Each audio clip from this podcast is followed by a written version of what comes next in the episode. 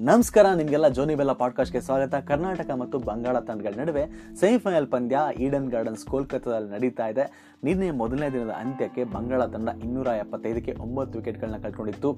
ಅನುಷ್ಟು ಮಂಜುಂದಾರ್ ಅವರು ಶತಕವನ್ನು ಗಳಿಸಿ ಆಡ್ತಾ ಇದ್ರು. ಇವತ್ತು ಮೂವತ್ತೇಳು ರನ್ಗಳನ್ನ ಸೇರಿಸಿತು ಬಂಗಾಳ ಎರಡನೇ ದಿನದಲ್ಲಿ. ಅಲ್ಲಿ ಮುನ್ನೂರ ಹನ್ನೆರಡಕ್ಕೆ ಆಲ್ಔಟ್ ಆಯಿತು. ಅನುಷ್ಟು ಮಂಜುಂದಾರ್ ಅವರು ನೂರ ನಲವತ್ತೊಂಬತ್ತು ರನ್ ಗಳಿಸಿ ಅಜೇಯರಾಗಿದ್ರು ಎಂಥ ಅದ್ಭುತ ಇನ್ನಿಂಗ್ಸ್ ಅಲ್ವಾ? ಅರವತ್ತೇಳಕ್ಕೆ ಆರರಿಂದ ಮುನ್ನೂರ ಹನ್ನೆರಡು ತನಕ ತಂದಿರದಲ್ಲಿ ಮಂಜುಂದಾರ್ ಅವರ ಆಕರ್ಷಕ ಶತಕದ ನೆರವು ಕೂಡ ಇದೆ ಅಂತ ಖಂಡಿತವಾಗಿ ಹೇಳ್ಬೋದು. ಅದ್ಭುತವಾಗಿ ಆಡೋದು ಟೇಲೆಂಟರ್ಸ್ ಜೊತೆ ಎಲ್ಲ ಕರ್ನಾಟಕದ ಬೌಲರ್ಗಳು ಅರವತ್ತೇಳಕ್ಕೆ ಆದ್ಮೇಲೆ ಸ್ವಲ್ಪ ರಿಲ್ಯಾಕ್ಸ್ ಆದ್ರೇನೋ ಅಂತ ಅನಿಸ್ಬಿಡ್ತು. ಆ ಇಂಟೆಂಟ್ ಮಿಸ್ ಆಗಿತ್ತು. ಟೀ ಆದ್ಮೇಲೆ ಇವತ್ತು ಮಾರ್ನಿಂಗ್ ಸೆಷನ್ ಕೂಡ ಅಂತಿಮವಾಗಿ ರೋನಿತ್ ಮೊರಗೆ ಬೋಲ್ಡ್ ಆದ್ರು. ಹನ್ನೊಂದನೇ ಬ್ಯಾಟ್ಸ್ಮನ್ ಏನಾದ್ರು. ಅವ್ರು ಬೋಲ್ಡ್ ಆದ್ರು. ಆ ರೀತಿ ಮೊದಲೇ ಆಡಿಸಿದ್ರೆ ಅಂತ ಎಲ್ರಿಗೂ ಅನಿಸ್ಬಿಡ್ತು. ಇದಕ್ಕೆ ಉತ್ತರವಾಗಿ ಕರ್ನಾಟಕ ತಂಡ ಚೆನ್ನಾಗಿ ಆಡುತ್ತೆ ಅಂತ ಅನ್ಕೊಂಡಿದ್ವಿ.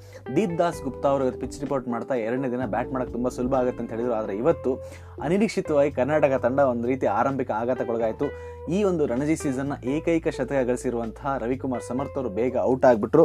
ಅವ್ರ ನಂತರ ಅವರು ಡಕ್ಔಟ್ ಆದರು, ಅವರು ಸ್ಲಿಪ್ಪಲ್ಲಿ ಕ್ಯಾಚ್ ಕೊಟ್ಟರು ನಂತರ ಕರುಣ್ ನಾಯರ್ ಅವರು ಎರಡು ಸಾವಿರದ ಹದಿನೇಳು, ಹದಿನೆಂಟರ ಸೆಮಿಫೈನಲ್ ನಿಮ್ಗೆ ಗೊತ್ತಿದೆ ವಿದರ್ಭ ವಿರುದ್ಧ ನೂರ ಐವತ್ಮೂರು ರನ್ ಗಳಿಸಿದ್ರು. ಅವರು ಕೂಡ ಕೇವಲ ಮೂರು ರನ್ ಗಳಿಸಿ ಔಟ್ ಆಗಿಬಿಟ್ರು. ಅವರು ಸ್ಲಿಪ್ಪಲ್ಲಿ ಕ್ಯಾಚ್ ಕೊಟ್ಟರು ನಂತರ ಸಿದ್ಧಾರ್ಥ್ ಮತ್ತು ರಾಹುಲ್ ಇಬ್ಬರು ಸ್ವಲ್ಪ ಚೆನ್ನಾಗಿ ಆಡ್ಕೊಂಡ್ರು.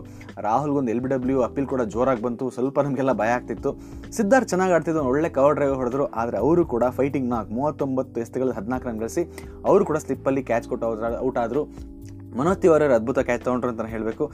ನಂತರ ಈಗ ಅನುಭವಿ ಜೋಡಿ ರಾಹುಲ್ ಮತ್ತು ಪಾಂಡೆ ಆಡ್ತಾ ಇದ್ದಾರೆ ಈಗ ಐವತ್ತೆರಡಕ್ಕೆ ಮೂರಾಗಿದೆ ನಾನು ಈ ಪಾಡ್ಕಾಸ್ಟ್ ಮಾಡೋ ಹೊತ್ತಿಗೆ ಇವರಿಬ್ಬರ ಮೇಲೆ ತುಂಬ ಡಿಪೆಂಡ್ ಆಗಿದೆ. ಇವರಿಬ್ಬರು ಟಿ ಸೆಷನ್ ತನಕ ಆಡಲೇಬೇಕಾಗುತ್ತೆ. ನನಗನ್ಸೋದು ರಾಹುಲ್ ಶತಕ. ಮನೀಶ್ ಪಾಂಡೆ ಅರ್ಧ ಶತಕವನ್ನಾದರೂ ಗಳಿಸಬೇಕಾಗುತ್ತೆ. ಮನೀಶ್ ಪಾಂಡೆ ತುಂಬ ಅಗತ್ಯ ಆಗುತ್ತೆ. ಯಾಕೆಂದ್ರೆ ಅವ್ರು ಸ್ವಲ್ಪ ವೇಗವಾಗಿ ಆಡ್ತಾರೆ ರನ್ನು ಬರುತ್ತೆ. ಇದು ಐದು ದಿನಗಳಿರೋದ್ರಿಂದ ರಿಸಲ್ಟ್ ಅಂತೂ ಬಂದೇ ಬರುತ್ತೆ. ಹಾಗೆ ನಿಧಾನವಾಗಿ ಆಡ್ಕೋಬೋದು. ರಾಹುಲ್ ಒಂದು ಎಂಡಲ್ಲಿ ನಿಂತ್ಕೋಬೇಕಾಗುತ್ತೆ. ಇನ್ನೊಂದು ಇವತ್ತು ಬರ್ಡೇ ಬಾಯ್ ಶರತ್ ಶ್ರೀನಿವಾಸ್ ಕೂಡ ತುಂಬ ಇಂಪಾರ್ಟೆಂಟ್ ರೋಲ್ನ ಪ್ಲೇ ಮಾಡ್ತಾರೆ ಅನಿಸುತ್ತೆ. ಆದರೆ ದೇವದ ಪಡಿಕಲ್ನ ಯಾಕೆ ಇಷ್ಟು ಲೇಟಾಗಿ ಆಡಿಸ್ತಾ ಇದ್ದಾರೆ ಗೊತ್ತಿಲ್ಲ. ಅವ್ರ ಫಾರ್ಮ್ನ ಇಲ್ಲದೇ ಇರೋದ್ರಿಂದ ಸ್ವಲ್ಪ ಪ್ರೊಟೆಕ್ಟ್ ಮಾಡ್ತಿದ್ದಾರೆ ಅಂತ ಅನ್ಸುತ್ತೆ. ಇಲ್ಲಿ ನನಗನ್ಸಿದ್ದು ಐದನೇ ಬೌಲರ್ನ ಕರ್ನಾಟಕದನ್ನ ಮಿಸ್ ಮಾಡ್ಕೊಳ್ತು ಅಂತ ಶ್ರೇಯಸ್ ಗೋಪಾಲ್ ಅಥವಾ ಸುಚಿತ್ ಇದ್ರೆ ತುಂಬ ಡಿಫರೆನ್ಸ್ ಆಗಿರ್ತಿತ್ತು ನಿನ್ನೆ. ಅಲ್ಲಿ ನಿಮಗೆ ಸುಚಿತ್ ಅವರು ಜಮ್ಮು ಕಾಶ್ಮೀರ ವಿರುದ್ಧ ನೂರ ತೊಂಬತ್ತೆರಡಕ್ಕೆ ಹೇಳಿದ್ದಾಗ ಒಂದು ಬ್ರೇಕ್ ತ್ರೂ ಕೊಟ್ಟಿದ್ದನ್ನು ನೆನ್ಪು ಮಾಡ್ಕೊಳ್ಬೋದು. ಈ ಏಳು ಜನ ಬ್ಯಾಟ್ಸ್ಮನ್ಗಳನ್ನ ಆಡಿಸಿದಂಥ ನಿರ್ಧಾರ ಯಾವ ರೀತಿ ಫಲ ಕೊಡುತ್ತೆ ಅಥವಾ ದುಬಾರಿ ಆಗುತ್ತಾ, ಗೊತ್ತಿಲ್ಲ, ಏನಾಗುತ್ತೆ ಅಂತ. ಈಗ ಪಂದ್ಯ Star Sports Select H D ಒನ್ನಲ್ಲಿ ಹಾಗೂ ಹರ್ಷನಲ್ಲಿ ನೇರ ಪ್ರಸಾರ ಇದೆ. ಹಾಗೆ ಸ್ಕೋರ್ ನೋಡಿ ಕರ್ನಾಟಕ ತಂಡಕ್ಕೆ ಕರ್ನಾಟಕ ತಂಡಕ್ಕೆ ಚಿಯರ್ ಮಾಡಿ.